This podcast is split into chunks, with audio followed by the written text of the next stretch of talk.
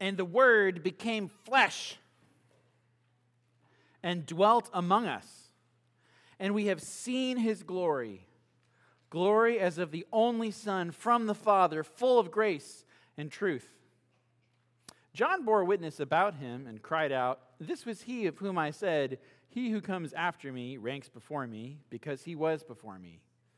For from his fullness we have all received grace upon grace. For the law was given through Moses, grace and truth came through Jesus Christ. No one has ever seen God, the only God who is at the Father's side. He has made him known. The grass withers and the flower fades, but the word of our God will stand forever. Let's pray. Lord Jesus, thank you for uh, this beautiful day. Thank you again for the time that we have together in your presence and with each other. Thank you for the friendships in this room. Uh, and thank you for your friendship with us, that you have come to dwell and abide with us. I pray that you would do what you promised, that you would be with us this morning in your spirit, um, that you would open our eyes, and our, that, um, that the deaf would sing, and the blind would see, and the lame would leap for joy uh, because we have seen you. In Jesus' name we pray. Amen. Um, if we haven't met, my name is Nathaniel. I am the RUF campus minister over at Western Washington University. RUF stands for Reformed University Fellowship. Uh, it's a campus ministry.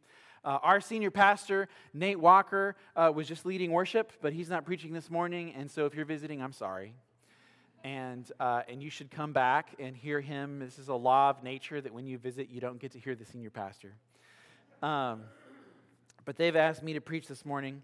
Um, before I moved back to Washington to work with RUF at Western, for six years I was the assistant pastor at a church. Uh, and that church, like our church, had a Christian school. And uh, part of the 12th grade curriculum was a Bible class called Apologetics.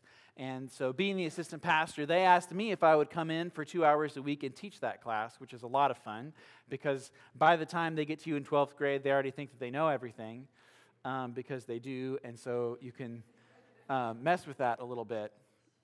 And one of the uh, more gutsy things that I did is, uh, with our headmaster's permission, I ordered a field trip, ordered, organized a field trip to a Buddhist temple.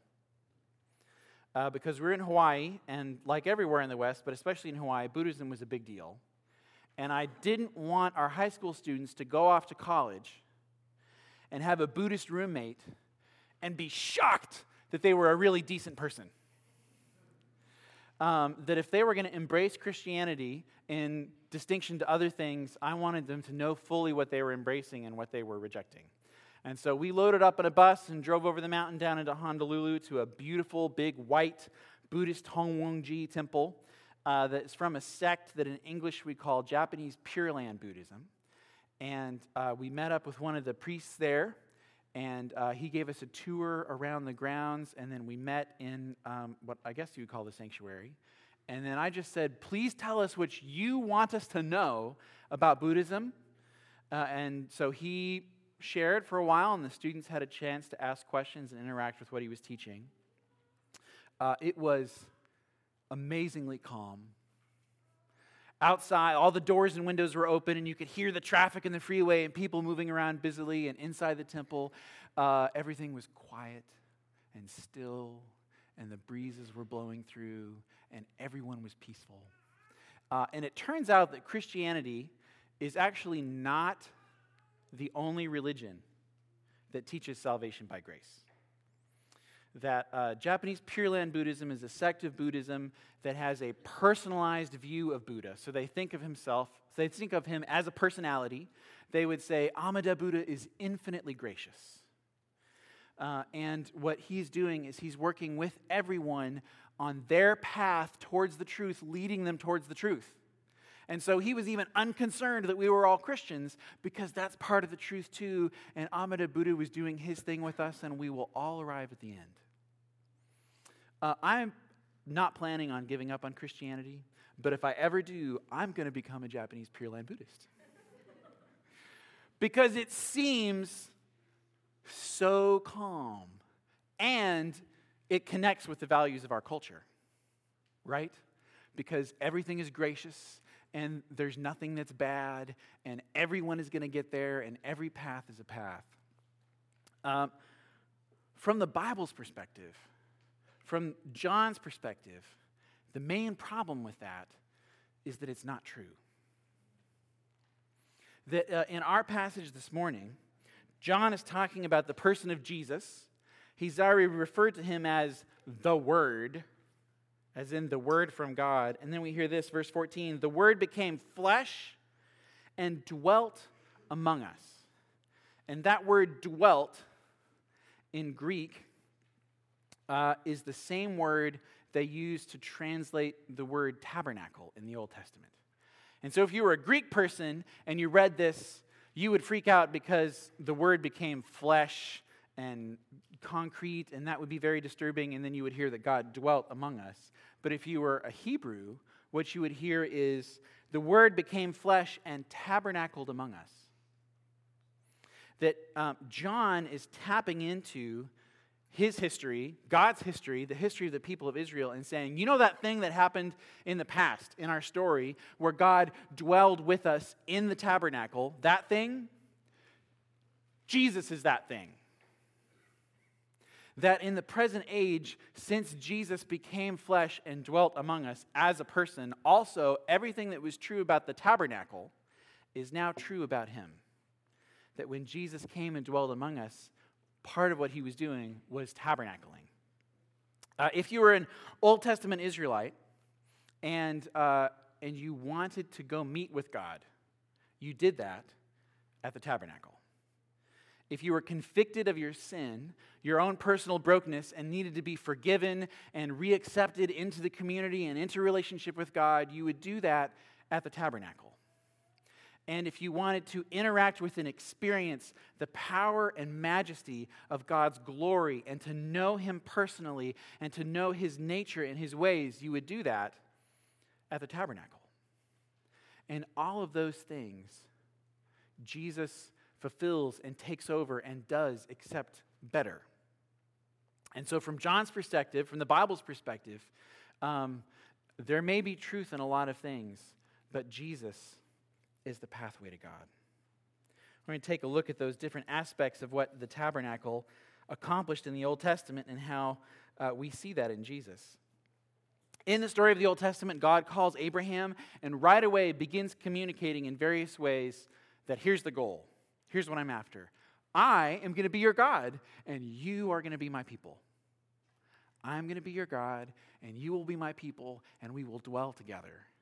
Uh, and so you see that story unfolding increasingly with greater depth and information until finally God brings the Israelites out of Egypt and he brings them to himself in the Exodus at the mountain. And then he gives them chapters and chapters and chapters and chapters of instruction on how to build the tabernacle. Because in the tabernacle, God is going to descend and dwell with his people in their midst. In fact, the book of Numbers gives us a schematic layout for the camp of Israel. So when they're in the wilderness, the tabernacle is in the middle. And on the north side, there were three tribes. And on the south side, there were three tribes. And on the east side, there were three tribes. And on the west side, there were three tribes. And so you have this big encampment, this tent city of perhaps a million people fanned out in all directions. And in the center of the camp is the tabernacle. They get all the directions uh, on how to build it in Exodus, and then they build it piece by piece, just as the Lord said. And then here are the last verses of the book of Exodus. This is how the book ends. Then the cloud covered the tent of meeting, and the glory of the Lord filled the tabernacle. And Moses was not able to enter the tent of meeting because the cloud settled on it. And the glory of the Lord filled the tabernacle. Throughout all their journeys, whenever the cloud was taken up from over the tabernacle, the people of Israel would set out. But if the cloud was not taken up, then they did not set out till the day that it was taken up. For the cloud of the Lord was on the tabernacle by day, and the fire was in it by night, in the sight of all the house of Israel throughout all their journeys.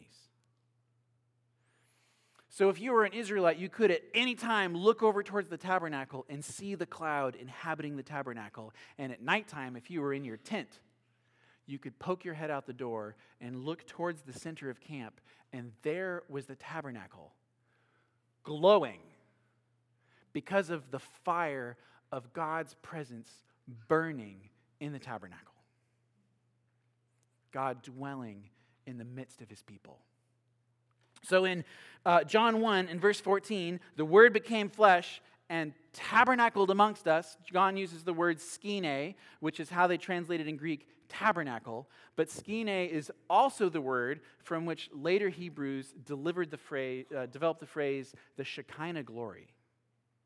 So the tabernacle is the thing wherein glo- God's glory dwells. And then that shining, burning thing inside there, that is the Shekinah glory. And so John is saying when Jesus takes on flesh and becomes a person, somehow, in a very difficult way to believe, all of that glory, that burning presence, that majesty, that is distilled in bodily form in Jesus. And if you want to know what God's glory looks like, it looks like Jesus. Uh, and not just that, um, before the tabernacle was built, Moses, at one point, um, in, in a low point, in desperation, cries out to God and says, I want to see your glory. I want to see your Shekinah glory. And uh, this is the passage in Exodus where God says, Okay, uh, but that would kill you, but I'll let you see a little bit of it, and hides Moses in the rock and places his hand over him and passes by. And then Moses sees just a little bit of God's backside passing away. And even that is enough to turn his hair white and leave his face glowing so that when he comes down from the mountain, the Israelites don't want to look at him.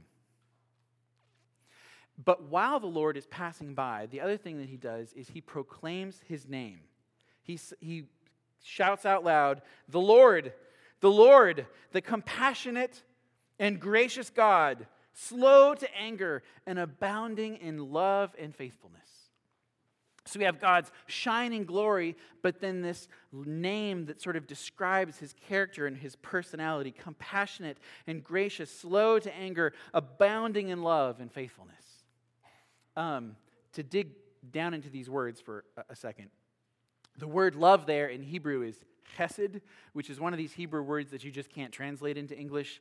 And if you try very hard, you end up with like long hyphenated strings like uh, faithful, gracious, loving, kindness. It's kind of this compound idea of God loving faithfully, continuously, graciously, never giving up on you. And so if you take that word and you translate it into Greek, and then you translate it from Greek into English, you may get a word like grace that this gracious, faithful, loving kindness is God's grace. So, um, the Lord, compassionate, gracious God, slow to anger, abounding in love, hesed, grace, and faithfulness. So, the word there for faithfulness means a whole bunch of things. It means faithful. It also can be translated true, uh, which means true in contradiction to not true, but it also means true as in better. Like, that might be true, but this is really true. And so you could also translate that faithfulness as truth.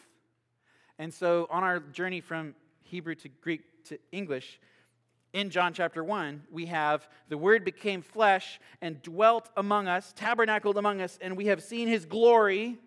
Glory is of the only Son from the Father, full of grace and truth. And so most commentators think that not only is John referring to the tabernacle, he's referring to the Shekinah glory, the burning presence of God's glory, and he's also referring to this moment in Exodus 33 where God declares his name and his character. And what makes him glorious is uh, not just his power, but his love and his faithfulness, his grace and his truth. That Jesus has revealed all of those things to us. This is why it can say a couple verses later in verse 18 No one has ever seen God, the only God. Remember, God said that would kill you if you did. But who is at the Father's side, that's Jesus, he has made him known. So God has this glory. You can't see it, but actually, if you've seen Jesus, you have seen it. This is why Jesus can say at the Last Supper, one of the disciples is like, Well, show us the Father. And Jesus is like, If you've seen me, you've seen the Father. Um, this is also what um, is, can be dangerous about those um, soft, airbrushed pictures of beautiful Jesus with the wavy hair and the beard and the little children. Um, that uh, Jesus was gracious and did say, Let the children come to me, but he is also the Jesus of the shining glory of God's presence. He's the Jesus of the transfiguration where Peter and John saw him as he really was. He's the Jesus of Revelation with uh, the shiny belt and the brass feet and the, the sword and all the that. He is the manifestation of God's glory. What does it mean for Jesus to be the glory? I think that because we are all made in God's image, there's at least a part of us that is constantly seeking out experiences of glory. Glory is that thing that you are bumping up against in those fleeting moments of deep interpersonal connection with your best friend when you finally know that there is someone who looks all the way down inside you and totally gets you. Glory is that thing that keeps you backpacking. Despite the wet and the cold and the expense of the gear and the why am I doing this and the bruises on your hips when you wake up the next morning and crawl out of your tent and look at that vista and the breeze blows through your hair and you just cannot wrap your little human self around this is a little touch of glory. Um, glory um, if, if you can handle this analogy, is a little bit like that sports victory that you never thought that you would have. Um, so, RUF right now has an intern, Nora Harvey, is here working with us. 15 years ago, I was also an RUF intern, and they assigned me to the University of Nebraska. And having graduated from the University of Washington, I thought that we had school spirit. And I was wrong uh, because uh, some students in Nebraska got me into a Cornhusker football game, which is hard to get into. People pass those season tickets down from generation to generation in their families. When a game is happening in Cornhusker Stadium, Cornhusker Stadium is the third largest gathering of people in the state of Nebraska. Is 70,000 people wearing red. Cell phones don't work because there's not enough towers for that many people to make that work. And when the team takes the field, it is so loud, you cannot hear yourself think. And I remember thinking 15 years ago when I first experienced this one, this is a bizarre amount of enthusiasm for football. And two, I wonder if this is what it will be like at the end of the age when Jesus takes the field and we are all there gathered around. That that, that all of this is somehow mystically contained in the person of Jesus, in the way that he treats people, in the power that he has, in the restraint that he has, everything about his character. If we want to know God's glory, it's in Jesus. We've got this little quote in the bulletin In nature, we see God, as it were, like the sun in a picture. In the law, as the sun in a cloud. In Christ, we see him in his beams he is the brightness of his glory and the exact image of his person. So, Jesus, in his flesh, tabernacled among us, containing God's glory. Uh, glory is not the only thing that happens in the tabernacle. The tabernacle is also where you go to have your sins forgiven. Um, at the end of Exodus, I read those verses. The tabernacle is set up, and the cloud and the fire move into the tabernacle.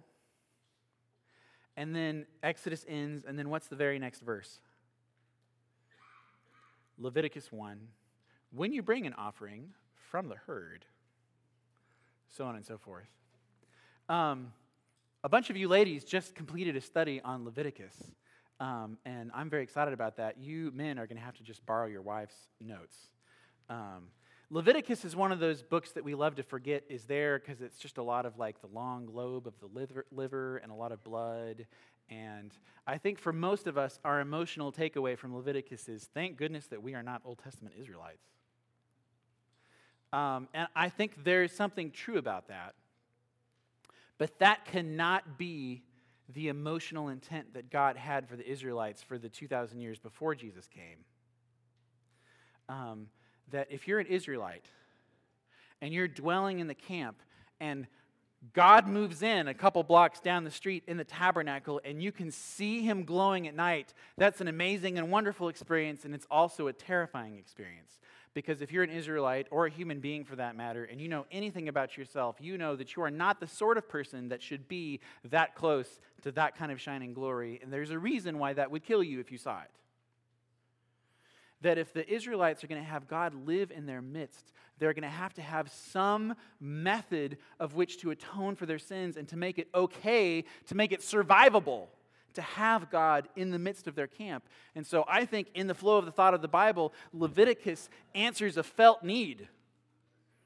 This glory, glowing thing moved into the tabernacle. This is great. Ah, what do we do now? Well, bring an offering from the herd and offer it at the entrance of the temple. The priests will walk through what to do. They'll sprinkle some blood on the temple, they'll sprinkle some blood on you, and because of that, you'll be okay.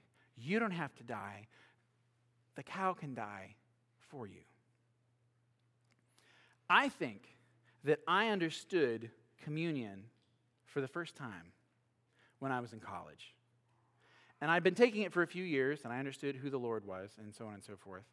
Um, but for me, it was mostly this experience of, oh, Lord, I'm sorry that you had to die for me again. I'm such a mess up.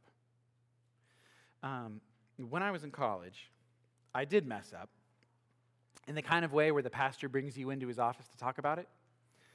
Um, I was at Green Lake, which is a church down in Seattle at the time, and our pastor, Michael Kelly, and my campus minister brought me into the office. And uh, Michael looks at me at the end of the meeting and he says, I don't think that you get it.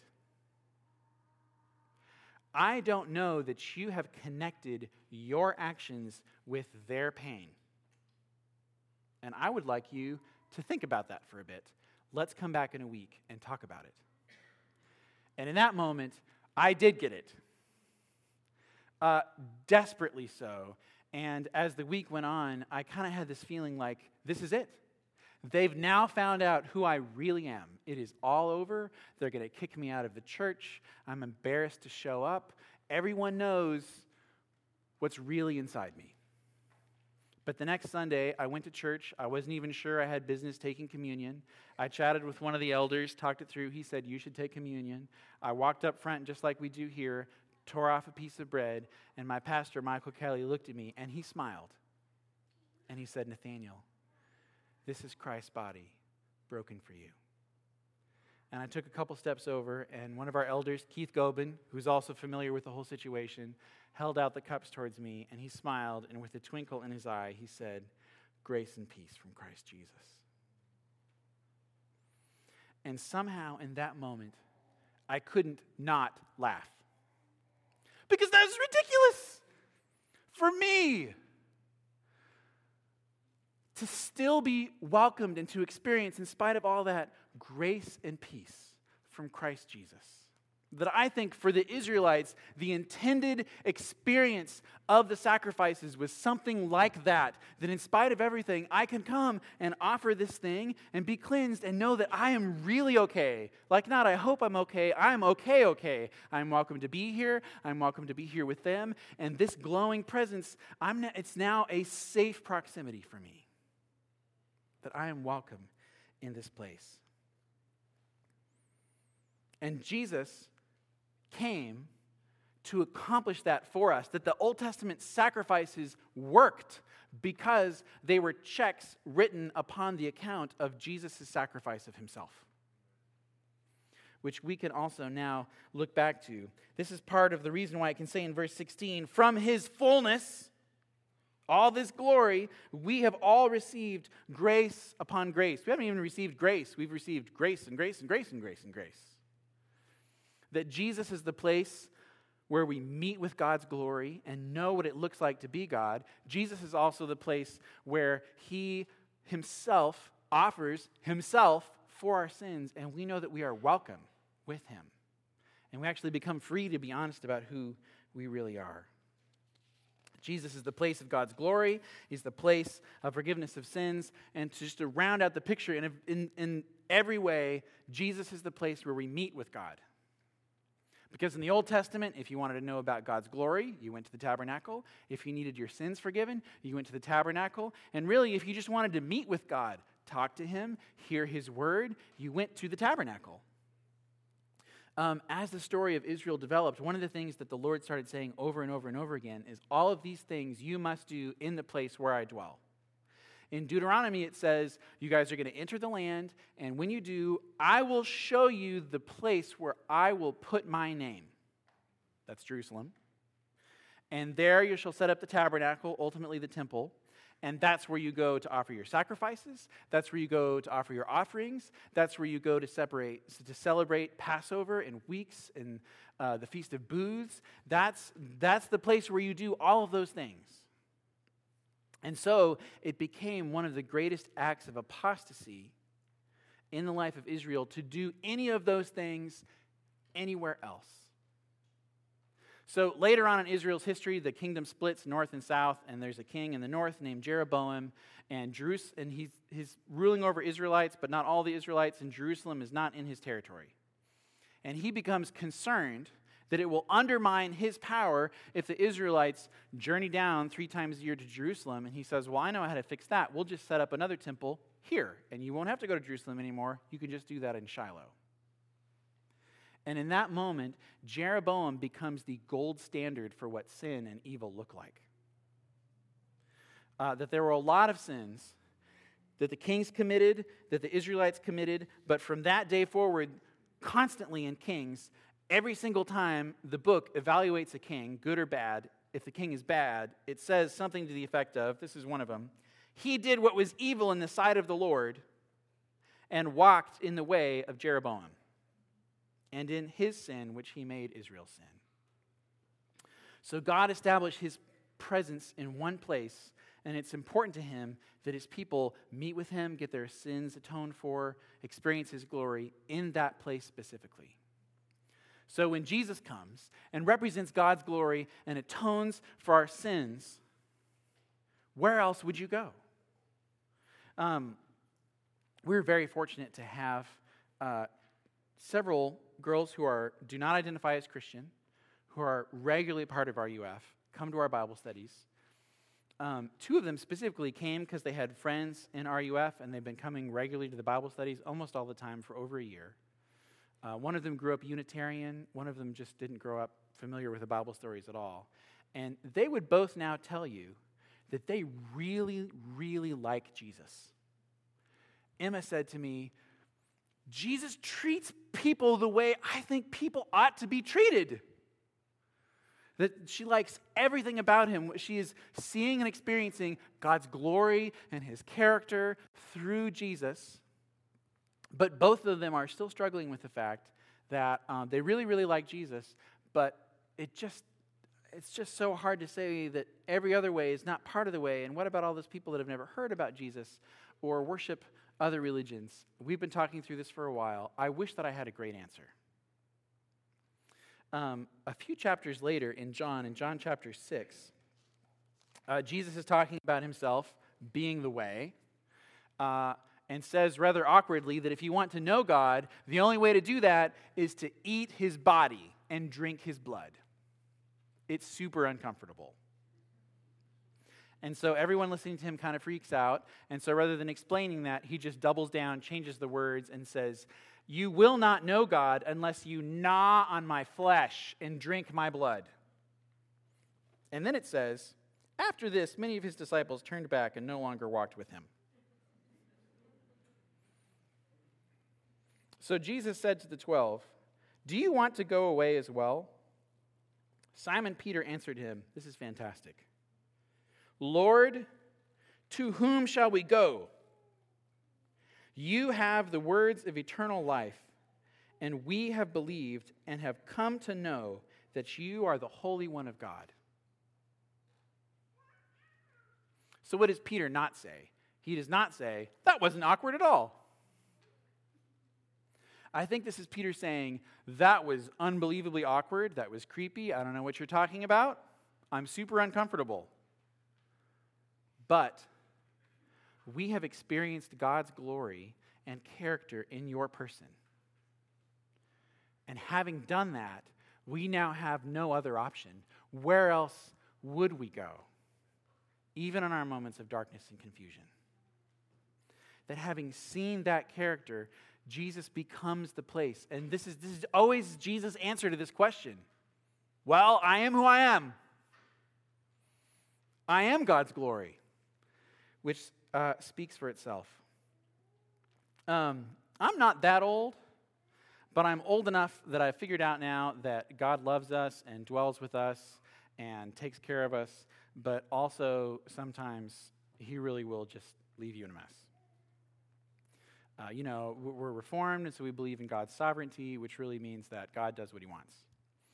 And so, as a RUF campus minister, uh, aside from ministering to students and organizing events and uh, working with student leaders and meeting with them, one of the things that I get to do is raise support for our ministry.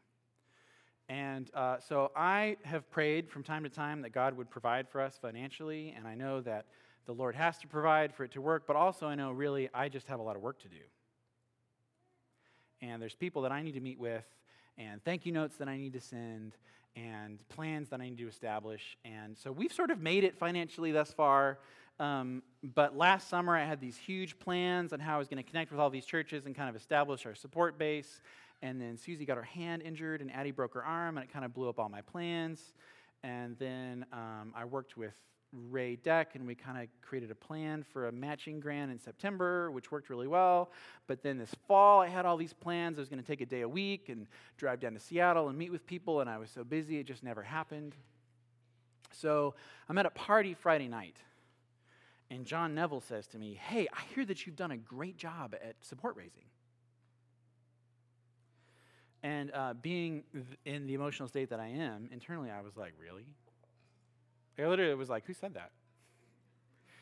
Um, and so I kind of explained, like, well, yes, um, RUF really wants us to have like three months worth of resources in the bank. And so, um, you know, we've had some big gifts come in, but then it keeps ticking down every month and it bumps back up. And so at the moment, we have like $20,000 in the account, um, but there's like so much work to do. And then across the table, at this moment, Chris Van Hofwegen says, What did you say? And I said, Well, you know, the new target. He's like, No, no, no, about, about your account. And I was like, Well, yeah, actually, 22. We have $22,000 in the account right now. And he says, That's what we prayed for.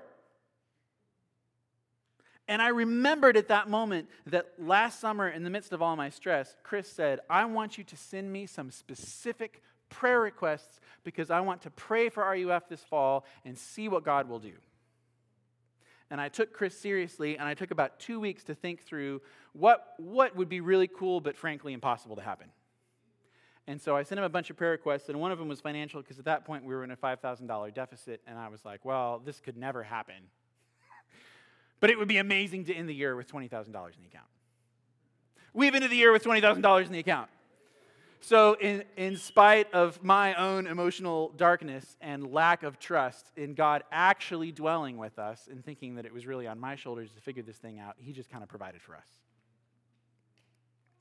So, what would it be like this Advent season if, in the midst of singing Christmas carols and being very happy that baby Jesus came to earth, what would it be like if we emotionally, spiritually, worshipfully interacted with him as if he was the better tabernacle, in which all of the burning presence of God glory dwells, and the forgiveness of all of our sins, and the Lord of heaven and earth who is actively taking care of us, whether we recognize it or not. Let's worship that, Jesus. Let's pray. Lord Jesus, thank you um, for being faithful to us all the days of our lives and gracious to us in every way. Thank you for these words. Thank you that you have come to dwell among us. We are, are thankful and we look forward to coming back. In Jesus' name we pray. Amen.